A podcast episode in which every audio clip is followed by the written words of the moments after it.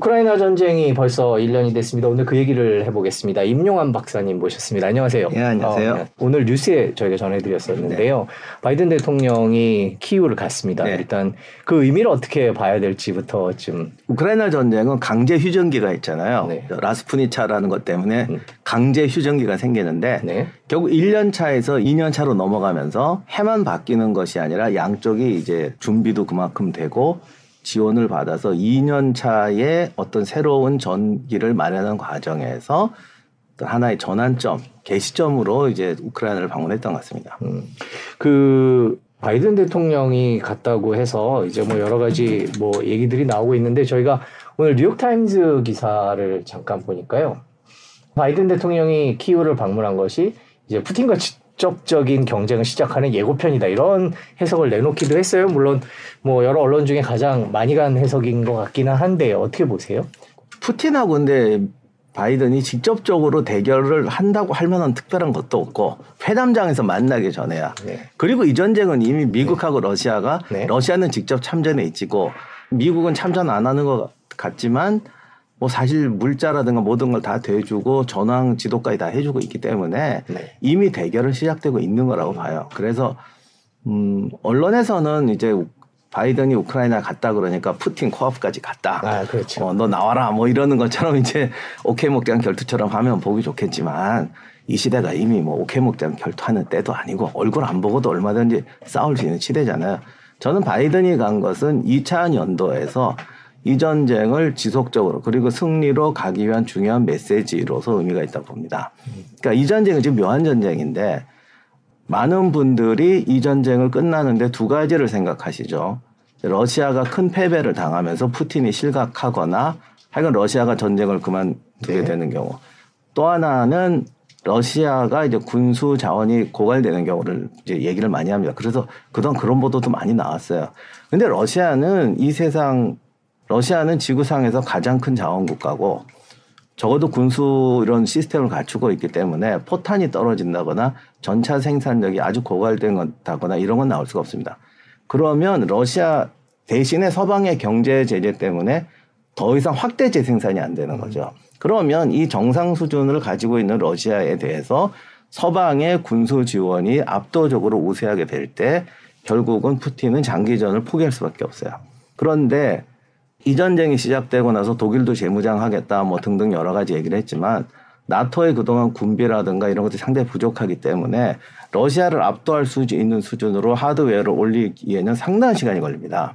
그러면 그때까지 간다는 건 너무 힘들 것이고 적어도 이렇게 간다. 이제 좀 지나면 장기적으로 가면 너가 가망이 없다. 이런 사인을 보내줘야 되는데 그러기 위해서는 서방과 미국의 지속적인 지원이 있어야 된다는 게 중요한 거죠. 처음에 이 전쟁을 시작할 때 결정적인 판단차가 서방이 나 미국이 오래 지원하지 않을 거라는 생각 하에서 시작했거든요. 그런데 지금 계속 가고 있어요. 결국 이게 가려면 그 공장이 가동되기 전에 우리는 끝까지 간다라는 사인을 보내줘야 되는데 전쟁에서 어떻게 보면 이게 밑빠진 독인데 여기에다 부을 수 있는 거는 승리의 가능성이거든요. 유전이 앞으로 10년을 파야 될지 20년을 파야 될지 모르지만 반드시 기름이 나온다고 하면 사람들의 투자가 끊이지 않는 것처럼 우리가 승리할 수 있다라는 지속성에 대한 사인을 보내줘야 되는데 역시 뭐 지속성에 관한 어떤 물자나 재력은 미국이니까 음. 바이든이 그걸 보여준 거죠. 음. 우린 끝까지 간다. 그리고 그렇게 됐을 때 유럽도 서방 세계들도 계속 지원할 수가 있다. 그게 제일 중요하다고 봐요. 바이든이 메시지를 러시아뿐만 아니라 서방 그리고 미국 내에도 보낸 거다 이렇게 해석을 해도 네. 될까요? 그러니까 기름은 반드시 나온다. 나온다. 투자하세요. 네. 이런 개념이라고 볼 수 있습니다. 그 이번에 회담에서 5억 달러 규모의 지원을 얘기를 했습니다. 아까 말씀하신 대로 뭐 러시아는 자원이 많아서 더 늘리지는 못하더라도 꾸준히 생산할 수 있다고 친다면 이 6,500억 원 정도라고 이제 보도가 나오는데 이 정도 규모의 지원은 어떤 의미가 있다고 봐야 될까요? 제가 사실 제일 약한 게 돈이에요. 네. 네. 아, 그런데 결국 이 무기와 군수 지원이라는 건 있는 근거에서 나오는 것이 아니라 결국 생산 시스템을 통해서 나오잖아요. 네. 그러니까 이것은 어떻게 보면 우리는 계속 확대 재생산할 수 있다. 독일이나 영국도 지금은 없지만 경제가 아무리 어렵다고 해도 또 이게 군수 산업이라는 것은 실제로는 시너지가 되게 크기 때문에 이게 무한 소비가 아닙니다. 2차 세계 대전 때 미국이 지원했던 생산했던 물량은 정말 상상을 초월하는데 어, 지금 그렇게까지는 안 된다고 해도 전 세계가 미국에 대해서 가지고 있는 공포는 그 잠재력이거든요. 그래서 이제 그런 사인 우리가 이제 계속 만들어낼 수 있다라는 의미로 이제 이해할 수 있을 것 같고 단순히 이게 금고에 있는 현금을 꺼내주는 게 아니라 군수 시스템이 가동되는 것이기 음. 때문에 이게 계속 나온다라는 사인이겠죠. 그 미국의 입장이 그렇다고 해서 뭐 이제 2차 세계 대전이나 이럴 때처럼 본격적으로 뛰어든다 이렇게까지 해석할 건 아닌 거죠. 그렇죠. 그런데 사실 2차 세계 대전 때 미국이 군인으로 뛰어드는 것보다 네. 그 군수로 지원했던 부분이 지금 봐도 상상을 초월해요. 아, 당시 러, 소련군이죠 그때는 소련에 간 무기들 어마어마했고 음. 중국에 간 무기 어마어마했고 유럽 태평양 전선 정말 세계의 공장 소리 들을 만큼 갔습니다. 음. 물론 지금은 무기가 그때하고 이제 수준도 다르고 하기 때문에 그렇게까지는 안 되겠지만 그런 잠재력에 대한 공포는 여전히 남아 있는 것 같아요. 예를 들면 한국 전쟁 때 중공군이 왔을 때 우리는 이제 너무 잘하니까 뭐 한국 전쟁 영화를 만들면 중공군이 소련제 무기 들고 막 뛰어오잖아요. 처음엔 다 미국 무기 들고 들어왔어요. 음. 그러니까 국민당군한테 갔던 무기가 그걸 중공군이 들고 오는 거죠. 네. 그래서 흔히 말해 따발총이라고 네. 고지전에서는 참호전 하니까 이 기관단총이 중요한데 영화에서는 이제 항상 따발총 들고 하지만 그건 한참 뒤에 왔고 다 미제 기관 단총 들고 싸웠다고요. 그러니 뭐 엉키면 어, 미군 기록이긴 하지만 뭐 엉켜붙어서 싸우는데 자기 총이 고장났어요. 그럼 중국은 바로 네. 받아서 쐈다고 할 정도로 미제 무기가 가득했습니다. 음. 사실 그 사진이 흐려서 그렇지 압록강 같은 거 막 건널 때 뛰는 거에 가만히 보면요 실루엣이 다 미국 무기들이에요. 그만큼 어마어마했죠. 음. 그런 미국의 군수 지원에 대해서 눈여겨볼 필요가 있겠다. 이제부터는 예, 그렇게 정리를 하고 넘어가도록 하겠습니다. 일단 바이든 대통령의 어, 우크라이나 방문 얘기를 좀 해봤고요. 이제 우크라이나 전쟁 1년이 됐는데 지금 현재 상황이 어떤지 또 여쭤보도록 하겠습니다. 지금 상황이 어떤 상황인가요, 지금? 원래 조금 과거를 회고를 하자면 네. 22년 2월 24일 날 러시아가 우크라이나를 전격적으로 침공을 했죠. 네. 뭐 이때 다들 그냥 금방 끝날 거라고 생각했습니다. 네네네. 그런데 그게 왜 틀렸냐 이런 얘기는 지금 하지 않고 네. 5월, 4월부터 뭔가 좀 꼬이기 시작했어요. 그 당시 러시아군은 도시를 점령할 수는 있지만 통치하는 부분에 대해서는 생각하지 않았고 음. 우크라이나군의 저항이 없을 거라고 봤기 때문에 시가전에 대한 대비가 전혀 안 돼 있었습니다. 그런데 이렇게 반격이 나오기 시작하니까 그 당시의 편제로는 시가전조차 벌이기가 힘들었죠. 결국 정체되다가 물러나기 시작했고, 음, 그리고 이제 시가전을 할 수가 없으니까 도시 파괴 작전으로 나왔습니다. 이때부터 세계 여론이 충격을 받았죠. 네. 이제 이런 전쟁은 없을 것이라고 생각했는데 특히 뭐 오늘날도 우리가 좌우 진영 대립도 굉장히 강하지만 그동안 음, 전쟁에서는 예를 들면 우익 진영 특히 미국의 옛날에 그 폭격 민간 도시 폭격 같은 얘기를 하면서 사회주의 진영은 인명을 아낀다 이런 식의 논리가 많이 있었는데 이번에 하는 걸 보니 뭐 전혀 아니더라. 음, 네. 이런 식의 이제 하면서 여론도 바뀌고 하면서 지원이 들어가게 되고 그러다가 갑자기 9월부터 우크라이나군이 대반격을 해서 네. 단숨에 밀어버려서 지금 전투가 벌어지고 있는 돈바스 지역 네. 크게 보면은 지금 말씀해 주셨던 지역이 저희가 드니프로 강이라고 쓴 오른쪽 위쪽이 지금 접전 지역인 거죠. 네, 원래 드니프르 강이 우크라이나의 동서를 나누고 있어서 네. 2차 세계 대전 때도 항상 저기가 이제 단계적 그 기준선이었어요. 아 그렇군요. 뭐 예를 들면 전투가 전투가 불리하다 그러면 뭐 이거를 경계로 반으로 나누자 이런 얘기를 많이 했었는데 드니프르 강을 훨씬 지나서 지금 도네츠크 네, 오른쪽 지역, 위에. 네, 도네츠크 북쪽 지역에서 지금 동부 전선이 형성되고 있고 이지움이라고 노란색으로 표시된 왼쪽이에요. 네. 여기 지금 산맥이 보이잖아요 초록색으로 네. 우크라이나 초록색. 네, 네. 평야 지대인데 네. 처음에 우크라이나군 치- 아 러시아군 침공하면서 주로 보급이라든가 격전지가 다 저 라인에 있어요. 음. 왜냐하면 이게 워낙, 워낙 평야다 보니까 저게 3, 400 정도 얕은 구릉지대인데 아무튼 보급 기지라든가 뭔가 음. 군대가 주둔하려면 지형이 좀 받쳐줘야 되니까 저 구릉지대 한 줄로 이렇게 길게 뻗어 있는 구릉지대를 따라가게 됩니다. 그러니까 네. 이지움도 저산 속에 이렇게 삼면이 산 속으로 들어간 딱 그런 지역이에요. 네. 그래서 저 라인을 따라 군수 라인이 형성이 돼 하르키우까지 갔는데 네. 저 라인을 일거에 탈환하면서 음. 저 줄기를 우크라이나가 장악해 버렸어요. 이렇게 되면서 전선이 남북으로 다시 갈리게 되는데 결국 이 돈바스 지역을 점령하려면 가장 중요한 지역이 루안식하고 도네츠크입니다. 네. 그럼 그쪽으로 바로 진격하느냐? 이렇게 되부터 시가전이 벌어져요. 음. 우크라이나 군도 지금 시가전을 벌이기에는 부담스럽고 제가 군사 전문가들 말 들어보면 현대전에서도 시가전이라는 건 옛날 스타린그라드처럼 정말 군대의 무덤이다. 네. 그래서 그러면 요즘은 시가전 어떻게 합니까? 그때나 지금이나 별로 달라진 게 없다. 그리고 핵폭탄을 터뜨리지 않는 이상은 도시의 모든 건물을 밀어버려야 되는데 어마어마한 시간과 노력이 필요하다. 그래서 결국 시가전은 늪이다. 그럼 시가전을 피해야 된다. 이렇게 되니까 네. 루안시크나 도네츠크를 점령하는데 직접적으로 가지 못하고요.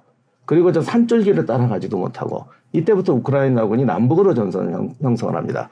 그래서 보급로를 차단하려고 하는데 저기까지 갔을 때 이거 제가 자랑은 아니지만 루한시크 쪽을 점령하기 위해선 저기 스타노베라고 지금 파란색으로 되는데 네. 그 라인에서 루한시크 북쪽에서 스타로벨스크 지역으로 갈 것이다.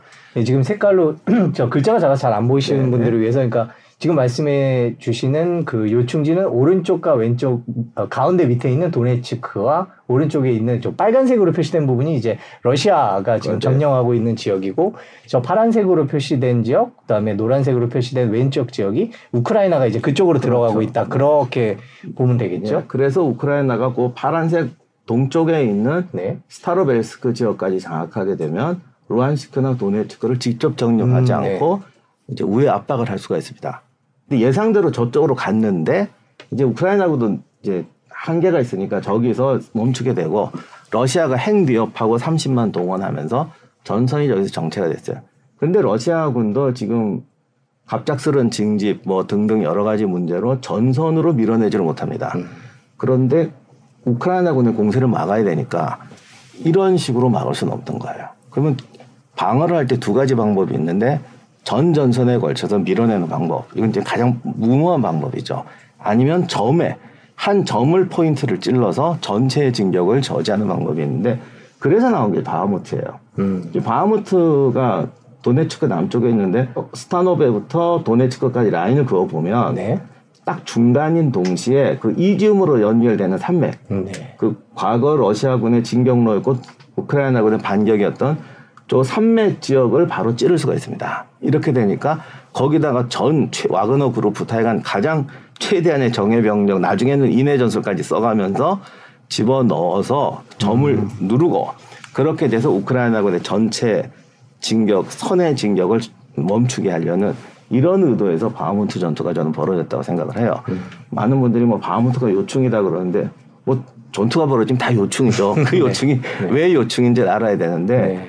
이게 러시아군의 지금 필사적인 어떻게 좀 참 비참한 얘기입니다만 세계 군사 2위 강국이라는 나라가 이런 식으로 전쟁한다는 건 반대죠. 만약에 러시아군이 밀고 들어올 그렇죠. 때 우크라이나군이 저렇게 막는다. 점의 방어를 네. 하는 건데 네. 지금 러시아군은 수치스럽게 점의 공격, 그러니까 점의 방어를 하면서 전 라인에 걸쳐서는 포격이라든가 방어전 그리고 이제 급조한 이 군대 훈련과 체제 정비의 시간을 끌고 있는 겁니다.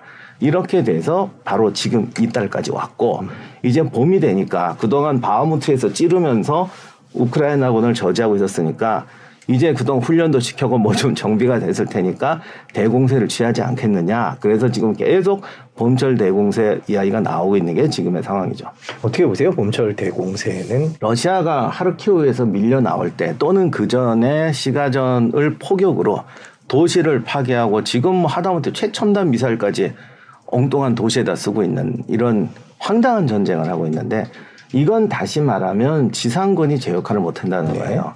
그러니까 아직도 최첨단 무기가 날아가고 순항 미사일이 날아가는 시대지만 아직도 어쨌든 보병의 깃발을 꽂아야 전쟁은 끝나는데 이 보병이 너무 능력이 떨어져요.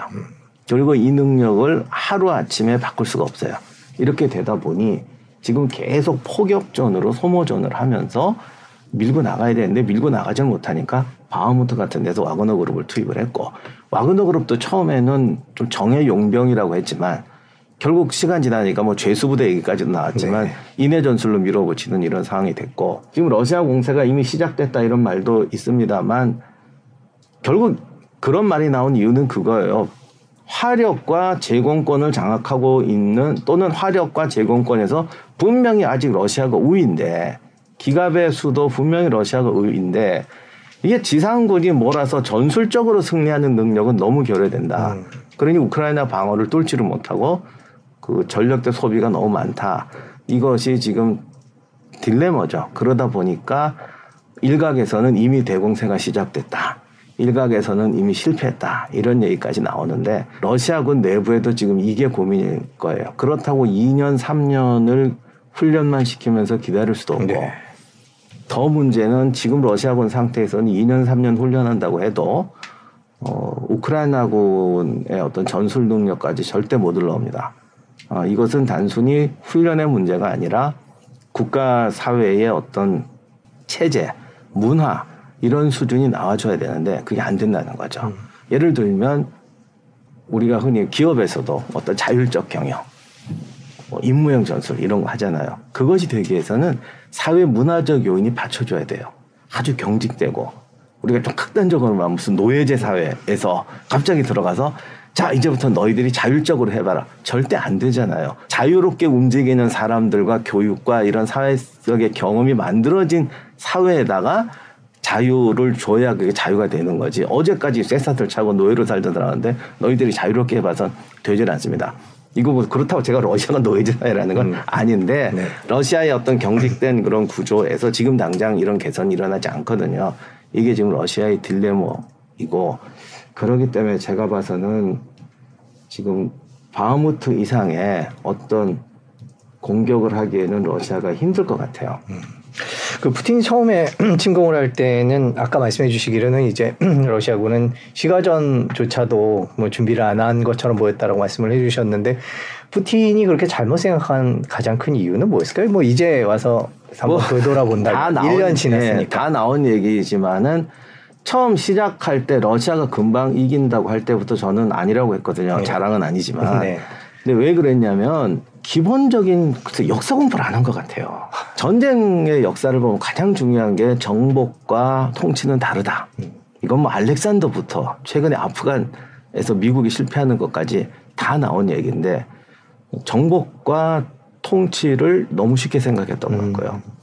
그 다음에 이제 가장 결정적인 오파는 미국은 그때 대중관계 문제 있었고 코로나라든가 지금 뭐 인플레 문제 허덕이고 있고 나토군은 사실 군비가 형편없었고 그리고 나토도 코로나와 경제 인플레로 고생하고 있으니까 서방국들이 우크라이나에 대해서 진심으로 지원하지 않을 것이다 라는 판단을 했던 것 같습니다. 이게 결정적인 오판이었죠. 그리고 이제 세 번째는 어떠한 경우도 전쟁은 플랜 B가 있어야 되고 출구 전략이 있어야 되는데 그게 없었어요.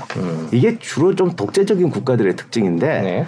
플랜 B나 대안을 만들자라는 거를 반항으로 여기는 음, 우리가 사실 요즘은 아니지만 우리도 몇십 년 전에 좀 권위적인 사회에 네네. 살때 문제점을 지적하면 늘 하는 말이 있잖아요. 쟤는 왜 이렇게 비관적인가? 네. 그리고 만약에 사태를 대비한 플랜을 만들자고 그러면 패배주의적이고 그것이 어떤 사기를 떨어뜨리는 그 이런 식으로 생각하기 때문에 플랜 B는 없다. 후퇴는 없다. 음, 네. 배수진이다.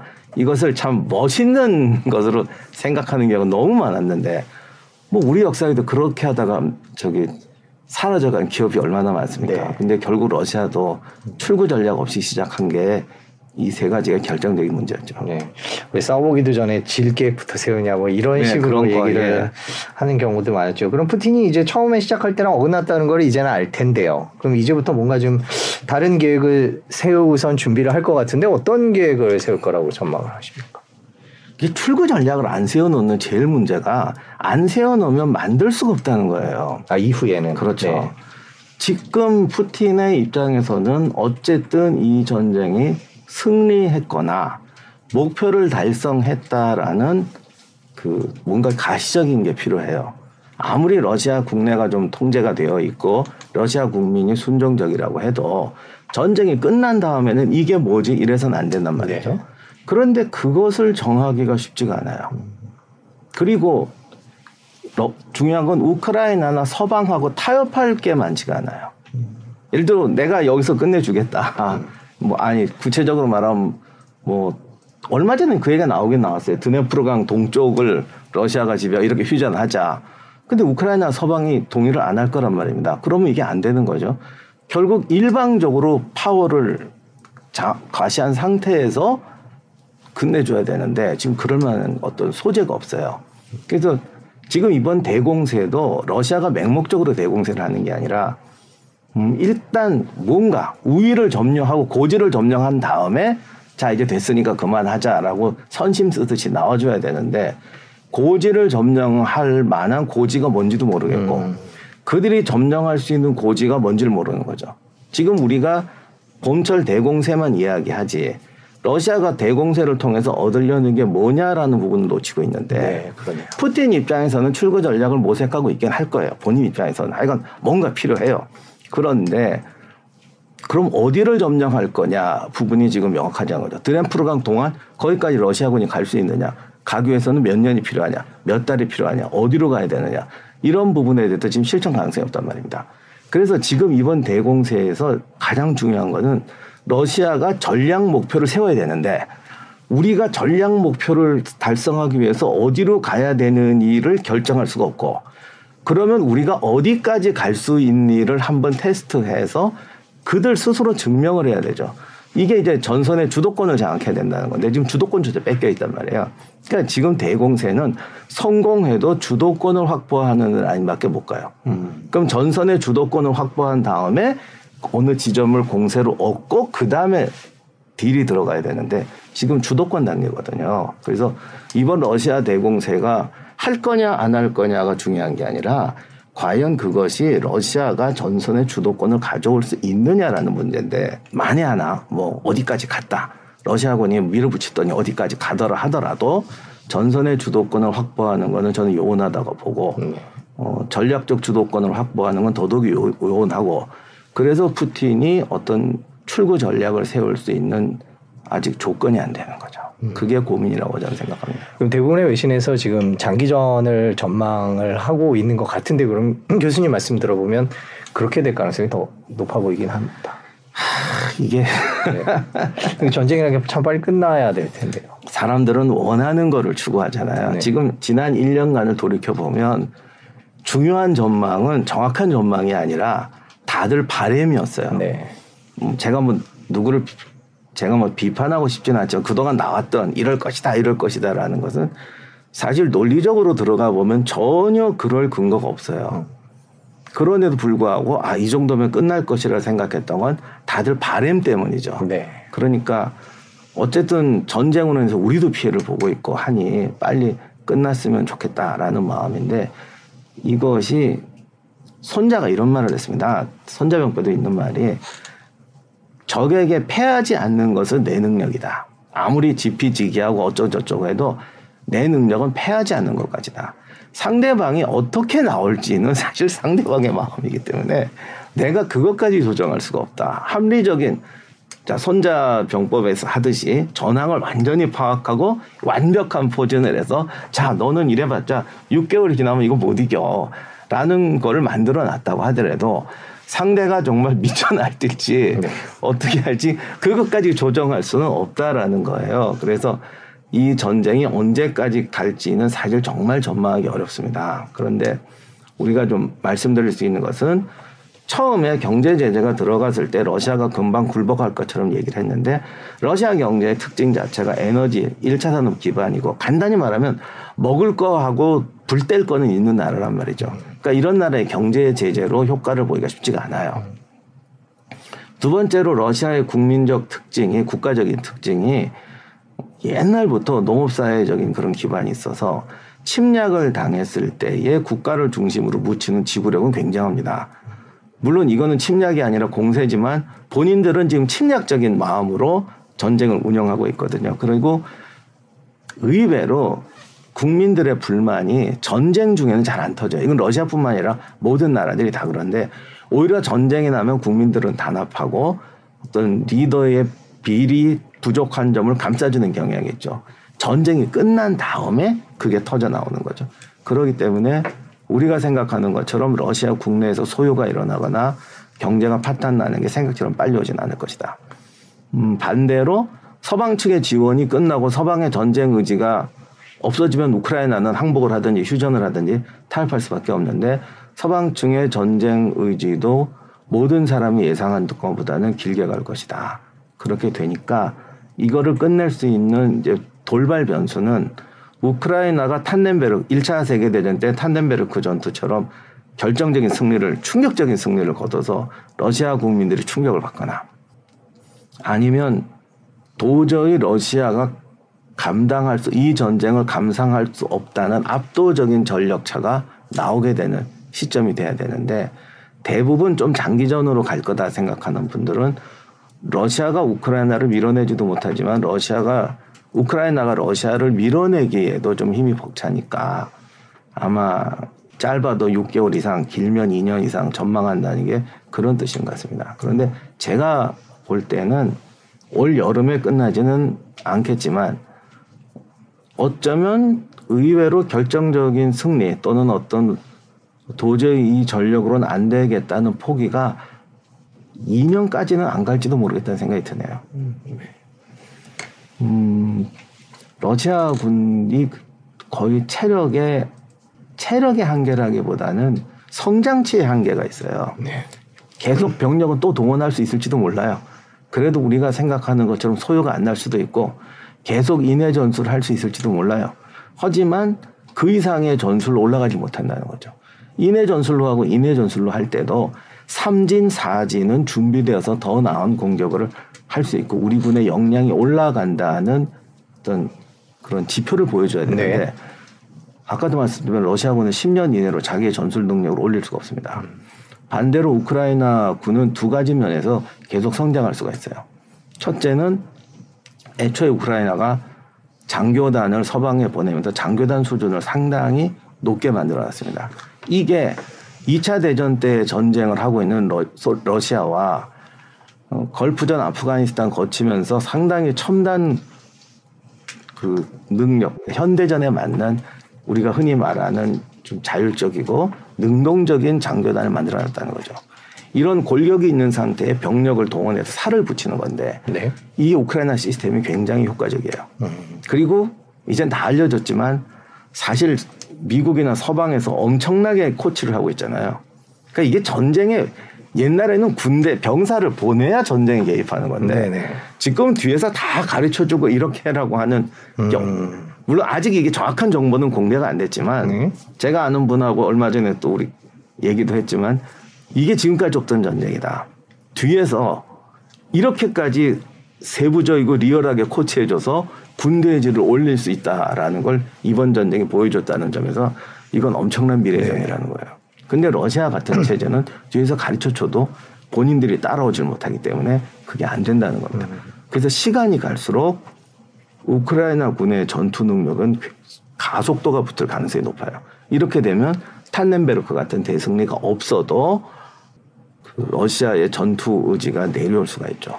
저는 이 부분이 6개월 후부터 명확해질 수도 있다고 생각해요. 다만 거기에 대해서 언제 반응할지까지는 손자도 모른다고 그랬으니까. 네. 푸틴의 정치적 상황은 아까 뭐 말씀해 주시는 전쟁 러시아의 특징이나 전쟁 중 국민들의 마음이나 이런 것들을 생각해 보면 지금 뭐 그렇게 우려스럽거나 이런 상황은 아닙니까? 그런 얘기들도 나 보도들도 있는데요. 어, 뭐 아무리 러시아가 단합한다고 그래도 스탈린 시대 같겠어요. 네. 그때하고는 많이 변했겠죠. 그런데 최근에 뭐 그런 보도가 몇 개 나왔어요. 이 전쟁을 끝내는 건 푸틴의 마음에 달려 있다. 뭐 댓글들도 그랬지만 아니 뭐 하나만 한 소리를 하냐 갑자기 그 말이라고 하냐. 근데 그 말이 나온 이유가 러시아에서 이렇게 말하는 거예요. 니네들은 국민 소요가 나거나 어떻게 돼갖고 푸틴이 실각할 것처럼 얘기하지만 아직도 푸틴의 정치적 입장은 단단하다. 그러니까 니들이 기대하는 것처럼 푸틴이 끌려 나오는 날은 한참 뒤일 것이고 그러기 때문에 어쨌든 이 전쟁을 마무리할 때까지 푸틴은 굳건하다라는 사인이었다고 그게 진짜 의미거든요. 근데 항상 하는 역사를 보면 나는 굳건하다는 말은 굳건할 땐 안 해요. 집에 비가 오고 풍랑이 칠 때 사람들이 말하잖아요. 아, 이, 이 집은 튼튼합니다. 음, 그렇죠. 그래서 지금까지 그런 사인을 한 번도 안 냈거든요. 냈다는 건 내부적으로 우리가 생각하는 것보다는 러시아 국민들의 내구성이 옛날 같지는 않다는 음. 하나의 사인 아닐까.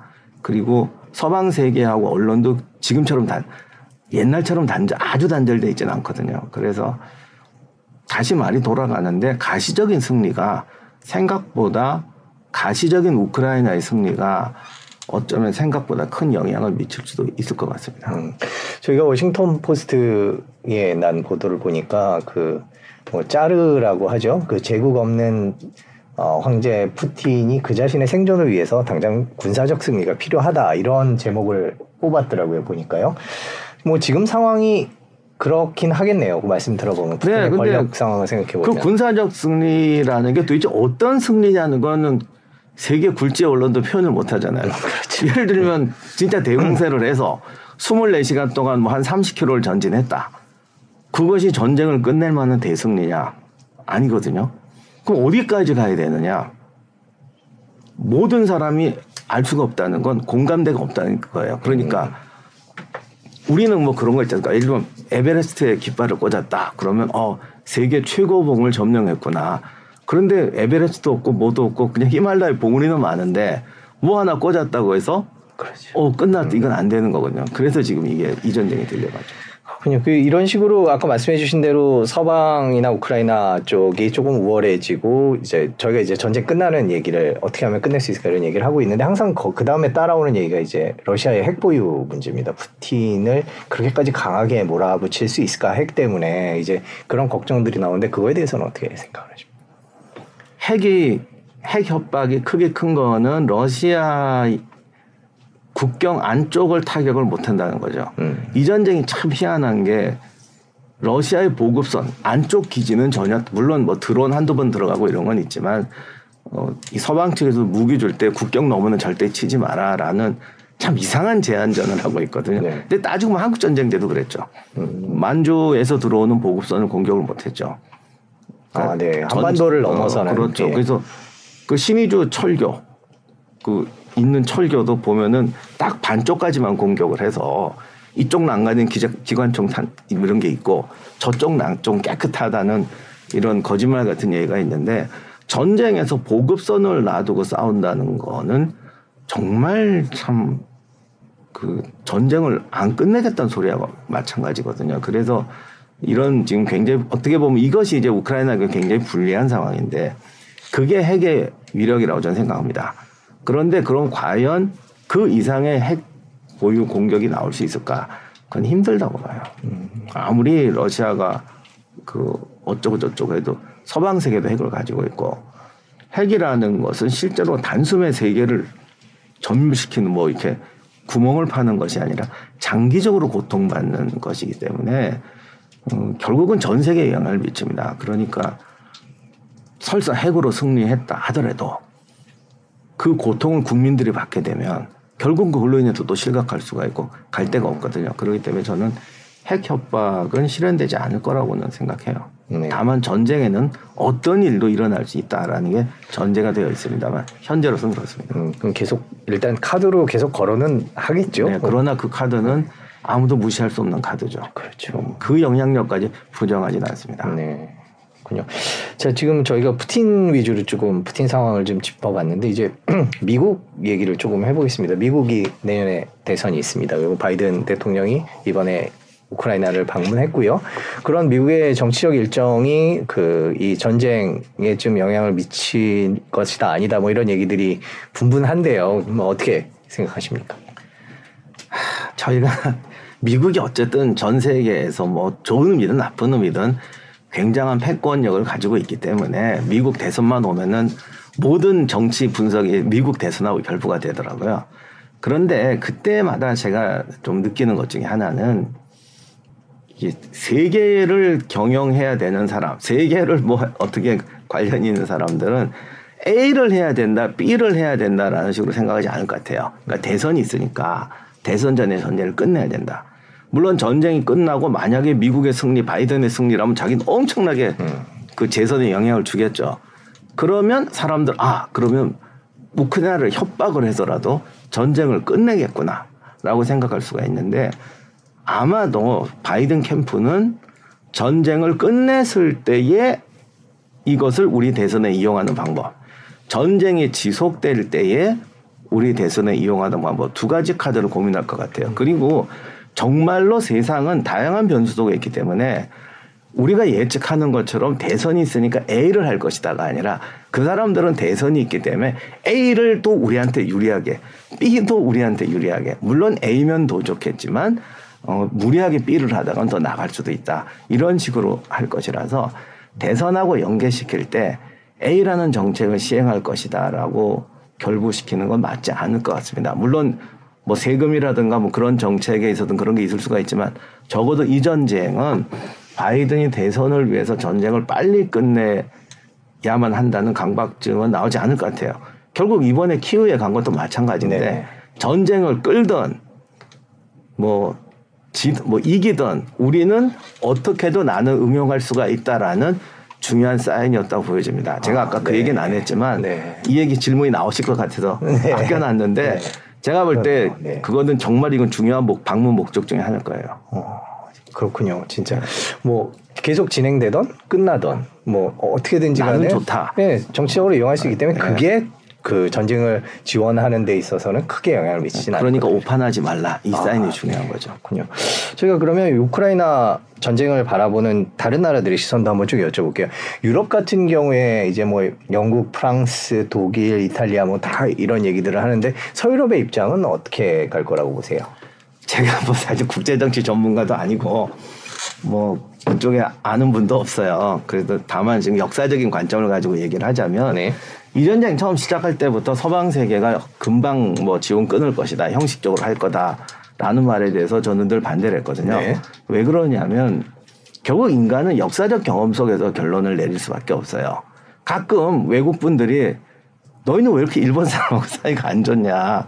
그리고 별 트러블 없을 때도 왜 이렇게 화를 내느냐라는 네. 식으로 말을 하잖아요. 그러면 우린 이렇게 말하잖아요. 우리와 일본의 과거 역사를 봐라. 마찬가지죠. 그 나라 유럽 사람들도 지금 우리가 보는 정세 속에서 보는 게 아니라 자기들의 역사적 경험을 가지고 봅니다. 그런데 이 우리들이 간과했던 것이 아니 많은 사람들이 간과한 것이 유럽에 있어서 러시아란 17세기 이래로 최대 위협이었어요. 그래서 그 사람들이 러시아에 대해서 느끼는 위협은 우리가 생각하는 상상을 초월하죠.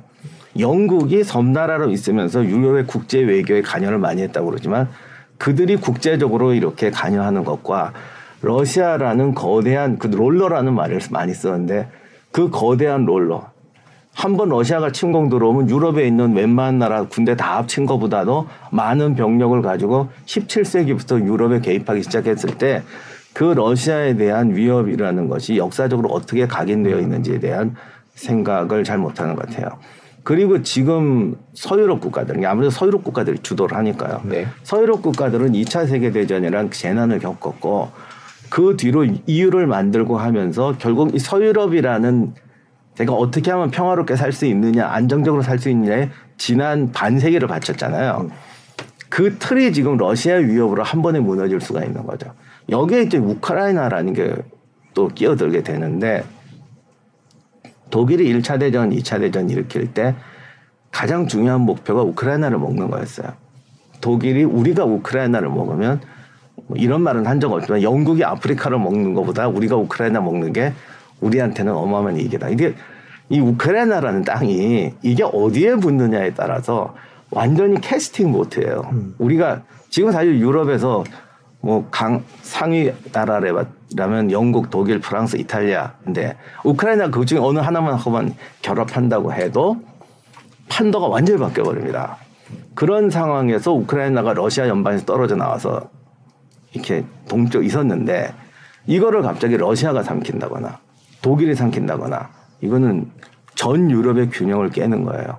그렇기 때문에 그 과거의 러시아의 위협 우크라이나의 지정학적 위치를 감안하면 이것을 용인했다간 유럽의 모든 정치 군사 구조가 깨어지게 되고 그 균형은 지난 이제 벌써 한 70년이 지났나요? 7, 80년 동안 유럽이 만들어 왔던 모든 이상 세계의 종말이기 때문에 이들이 저항하는 것이죠. 그래서 저는 항상 유럽은 그렇게 쉽게 포기하지 않는다라고 말해 왔던 것이 이런 역사적 구조가 있기 때문입니다. 아, 그 우크라이나의 지정학적 특성상 어느 한쪽에 넘겨줄 수 없는 상황이군요. 네, 거기에 또 러시아가 그거를 먹는다 생각하면 아, 네. 더 끔찍한 거죠. 쉽게 포기할 수가 역사를 본다면 쉽게 포기할 수 없다. 네. 아 그렇군요. 저희가 유럽 입장 받고 중국 얘기를 안 할 수가 없는 것 같습니다. 이제 중국이 미중 갈등도 있지만 뭐 뒤에서 러시아를 지원하는 뭐 뒤라기보다는 뭐 지금 뭐 경제 교류 네 저희가 뭐 이제 경제 얘기를 자주 했습니다만 경제 얘기는 이미 뭐 많이 나온 나온 얘기니까요. 중국이 그렇게 지원하는 그 문제에 대해서는 어떻게 보십니까? 중국과 러시아가 이제 한편이 된다고 했을 때 가뜩이나 그 반 미국과 중국의 트러블도 커서 네. 이게 정말 세계 대전 각이고 저한테도 그러면 대만 친구 가지 않겠습니까? 막 지금 그 시나리오면 이제 세상은 세계 대전으로 가는 시나리오인데 중국과 러시아의 협력에 대해서 우리가 간과하는 게 하나 있어요. 지금 중국이 무기 같은 건 지원하지 않고 굉장히 애매하게 예, 선은 살상 무기는 지원하지 않는 예. 선을 지키고 있다. 그렇죠. 근데 왜 그러냐면 러시아는 에너지와 먹을 건 있는 나라예요. 네. 완전 그게 배짱이죠. 또 그러니까 사실 우크라이나까지 가지게 되면 세계 최대의 에너지국이자 세계 최대의 식량국이 돼버립니다. 음, 그렇죠. 그러면 정말 1차원적인 협박에 통하는 나라가 된 거예요. 그래서 사실 저렇게 1차원적으로 행동하고 있습니다. 그런데 중국은 사실은 이미 그 1차원적인 국가가 아닙니다. 지금 1차원적 국가라는 건 나쁜 의미가 1차 산업 위주이기 때문에 이걸 살래, 안 살래, 너 안 사면 이거 끊는다. 이런 굉장히 단선적인 거래가 성립되는 국가란 말이에요. 근데 중국을 한번 보시면 이미 산업, 공산품 수출 또는 이 세계 경제 글로벌 체제 속에 들어와 있어요. 그러니까 독불 장군이 아니라 중국은 늘 독불 장군인 것처럼 행동하지만 사실 중국 경제를 보면 글로벌화 속에 들어와 있습니다.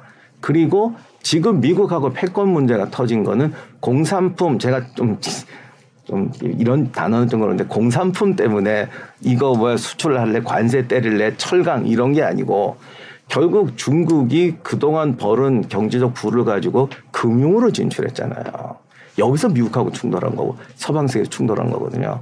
그런데 여긴 함정이 있는데 그렇기 때문에 중국은 관계성이란 걸 무시할 수가 없어요. 그러니까 러시아는 그냥 여기 영역 글로벌 나면 오른다. 여기서 1차를 가지고 살겠다 하지만 음, 중국은 3차, 4차 산업 갖고 살아야 되는 나라입니다. 이렇게 되니까 소련과의 관계에서 완전히 군수 지원이 들어가서 결합이 안 되는 것이고 세계 각국 미국하고도 싸우는 것 같지만 결국 금융이라는 건 섞이고 섞여서 같이 교류해야 되는 것인데 네. 이 부분에서 막힌다면 중국도 굉장히 위기까지는 없지만 지금 하던 걸 포기해야 돼요. 그러니까 1대1로라는 자체가 우리는 중국의 약간 글로벌화 기준에 안 맞는 행동 때문에 분노를 많이 하는데 그거는 말을 바꾸면 중국도 지금 글로벌 시스템에 들어와야만 되는 거예요. 음. 그런 결정적인 약점이 있습니다. 음. 그래서 더 그런 직접적인 군사 지원을 못 하는 것이고 중국의 스탠스가 애매하게 보이는 것이죠. 그다음 또 하나 문제는 중국은 아직까지도 글로벌 지능은 떨어지는 것 같아요. 네. 사실 이게 모든 사람의 충격인데 저러지는 않을 거라고 생각했잖아요. 지금 일대일로나 이런 걸 봤을 때 국내 뭐 어떤 국내 민주화라든가 정말 남의 나라 돈을 그냥 떼먹는 수준이니까 이건 은행이 아닌 거예요. 은행인 줄 알았더니 지금 이런 상태인데 그런데 러시아와 중국과의 관계에서 분명히 중국은 러시아가 좀 불리해지면 무리한 욕을 할 거예요. 이건 그냥 비유로 말하자면 기름을 뭐 20년치를 무상 선물로 달라고 싸게 달라는 예. 역대적으로 중소관계는 항상 그랬어요. 음. 아닌 척하고 협력하는 것 같지만 결국 뭔가 하나를 뜯으려고 할 것이고 이거 정말 유치한 예상인데 지금 중국이 손해 많이 봤습니다. 1대1로 하다가 뭐 저보다 더 잘하시겠지만 제가 이번에 외국에 좀 나가봤더니 각 나라마다 중국도 떼먹었다는 걸 자랑처럼 얘기했다. 네. 그런 것들을 러시아 전쟁을 통해서 만회하려는 할 수가 있어요. 음. 옛날부터 중국 상술이 그렇잖아요. 네. 그렇게 되면 러시아는 러시아대로 분노해서 이게 굉장히 그 제한적인 관계로 가고 이 전쟁 끝난 다음에는 좀 지나면 또 틀어질 수 있습니다. 음. 그러니까 뭐 지금 중국이 러시아를 지원하고 있다고 해서 중국 대 러시아, 미국 대뭐 이렇게 딱 예, 절대로 그렇게 될 자르듯이 자를 수 있는. 네. 거는 뭐 지금 그렇게 일, 일부 보이는 것이 있지만 그렇진 않다 이렇게 네. 말씀을 해주신 것 같습니다. 저희가 지금 우크라이나 전쟁 1년 맞아서 다 좀 이 나라 저 나라 얘기 다 짚어보고 있는데 그냥 종합적으로 여쭤보고 싶은 건 이번 우크라이나 전쟁이 뭐 1차 대전, 2차 대전 이런 것들이 다 많은 영향을 남기고 어떤 변화를 가져왔는데 이번 전쟁은 어떤 의미가 있었다 이렇게 좀 구체적으로 한다면은 이번 전쟁을 계기로 나토는 재무장을 할 거고요. 네. 음, 그동안 사실 이유는 군대 없는 세상을 즐겼어요. 네. 군사비 지출이 뭐 한때는 1.몇 프로까지 내려갔잖아요. 네. 얼마나 좋습니까? 네, 평화 배당금이라는 얘기를 들을 정도로 안 썼죠. 음, 옛날부터 그랬는데 GDP의 5%는 투입해야 되는 게 정상이래요. 근데 국방비 비중이 어마어마한데 그걸 4% 3%를 떼먹었으니 얼마나 그 좋았겠어요. 네. 근데 이제 결국 그쪽으로 돌아가게 될 것이고 음, 그것이 어떤 결과를 가져오려는 건 또 다음 세대의 문제입니다만 재무장은 필연적인 것이고요. 네. 그 다음에 이제 이미 그 얘기가 많이 나왔습니다. 이제 경제 블록화가 다시 나올 것 같아요. 근데 경제 블록화를 자꾸 1차 대전 끝나고 경, 그 경제 공황 왔을 때 블록화를 생각하시는 분이 계신데 그 블록화하고는 다르죠. 음. 지금 여기서 말하는 블록화는 네. 과거와 같이 어떤 제국주의 국가들이 자기 연방적인 제국적인 그런 블록화가 아니고 음 글로벌화의 기준이라고 할까? 참 정확한 용어가 없는데 사회 민주주의의 정도라고 할까? 국가 신뢰성의 정도라고 할까? 그런 신뢰성의 국가의 경제 블록화가 될 것 같아요. 그러면 그 이쪽 블록하고는 아예 거래를 안 하느냐? 그게 차이라는 거죠. 이런 신용 등급에 의한 블록화라는 거는 신용 등급이 낮다고 해서 거래를 안 하는 건 아니죠. 왜냐하면 이미 상당히 글로벌화가 되어 있기 때문에 중국도 마찬가지고 그래서 제가 볼 때는 어떤 삼투압 같은 관계가 되지 않을까 싶어요. 과거의 블록이라는 거는 뭐 영연방, 뭐 독일 이런 식의 고용적인 블록이라면 지금은 어떤 해파리 같은 어느 정도 형태는 있지만 그 안에 1기준, 2기준이 있고 그 교류는 되어가는 그렇기 때문에 굉장히 정교한 블록화가 되긴 하겠지만 그럼에도 불구하고 큰 틀에서는 어, 사회주의와 자본주의 대립이라는 냉전의 구도가 아니라 어떤 권위주의와 비합리성이 살아있는 국가와 그렇지 않은 국가 또는 비합리성의 정도에 따른 어떤 등급화 이런 식의 블록화가 되어질 것 같습니다. 그러면 예전에 그 나왔던 냉전 체제 그래서 지금은 이제 신냉전이라고 부르기도 하고요. 그런 것들이 경제적으로 영향을 미치면 아예 너희들끼리 장사해 우리들끼리 장사할게 이런 식의 구도를 어, 전망을 할 수도 있는데 이제 그거보다는 조금 유연해질 거다라고 보고 계신 거죠. 네, 그거처럼 되지는 않을 거예요. 그리고 그 당시에는 결국 제3세계라는 것이 정치 체제, 사회주의냐 자본주의냐 따라서 내 편을 만들어야 되고 그런 거였다면 지금은 그런 내적 기준에 의해서 당장은 안 바뀐다고 하더라도 어떤 관리 방법이 달라지는 그런 식으로 아주 복잡한 메커니즘이 네트워크가 생길 것 같고 다만 그 중추에 있는 나라들 네. 간에는 이제 상당한 이제 긴장 관계가 생기겠죠. 하지만 아까 말씀드린 것처럼 벌써 그때 러시아와 중국도 벌써 달라요. 삼투압의 두께가 달라지는 거죠. 이런 상태가 올 것 같습니다. 그럼 미국 있고 러시아, 중국, 뭐 인도도 그렇고요, 유럽도 있고 이렇게 뭐라 그럴까요? 여러 맹주들이라 그럴까요? 그런 맹주들끼리 이합 집산을 하는 그런 상황을 생각하면 될까요? 그래도 미국이 제일 센데. 그렇죠. 근데 우리는 늘 고형적인 이합 집산을 아, 네네네. 생각하는데 네. 제가 볼 때는 이렇게 엉켜 있으면서 내부적으로 왔다 갔다 하는 다만 이제 큰 틀에서 유럽, 미국, 러시아, 중국이라는 약간 두께가 다른 에, 그런 큰 축이 생길 것 같습니다. 다만 그것도 고형의 축은 아닐 거라는 거죠. 예. 그 저희가 이제 경제적인 거, 세- 세계 사적인 거 이런 거 봤는데 군사적으로 이번 전쟁에서 이번 전쟁이 남긴 것이다. 뭐 아직 끝나지 않았습니다만은 그런 건 어떤 게 있을까요? 어, 첨단 무기의 위력은 결국은 그것을 운영하는 인간과 그 인간을 양성해내는 시스템에 의해서 네. 얼마나 증폭될 수 있는가를 완전히 보여주는 것 같아요. 그러니까 러시아가 2회 군사 대국이라고 그랬는데 네. 하드웨어적으로는 뭐 우리가 생각했던 것보다는 좀 불량품이 많더라 네. 이런 얘기를 하더라도 실제로 하드웨어적인 부분은 서방 무기들이 들어갔을 때도 또 그런 꼴을 당할 수는 있거든요. 그것보다도 그것을 움직이는 사람과 그 사람을 만들어내는 시스템에 의해서 어마어마한 차이가 나타난다.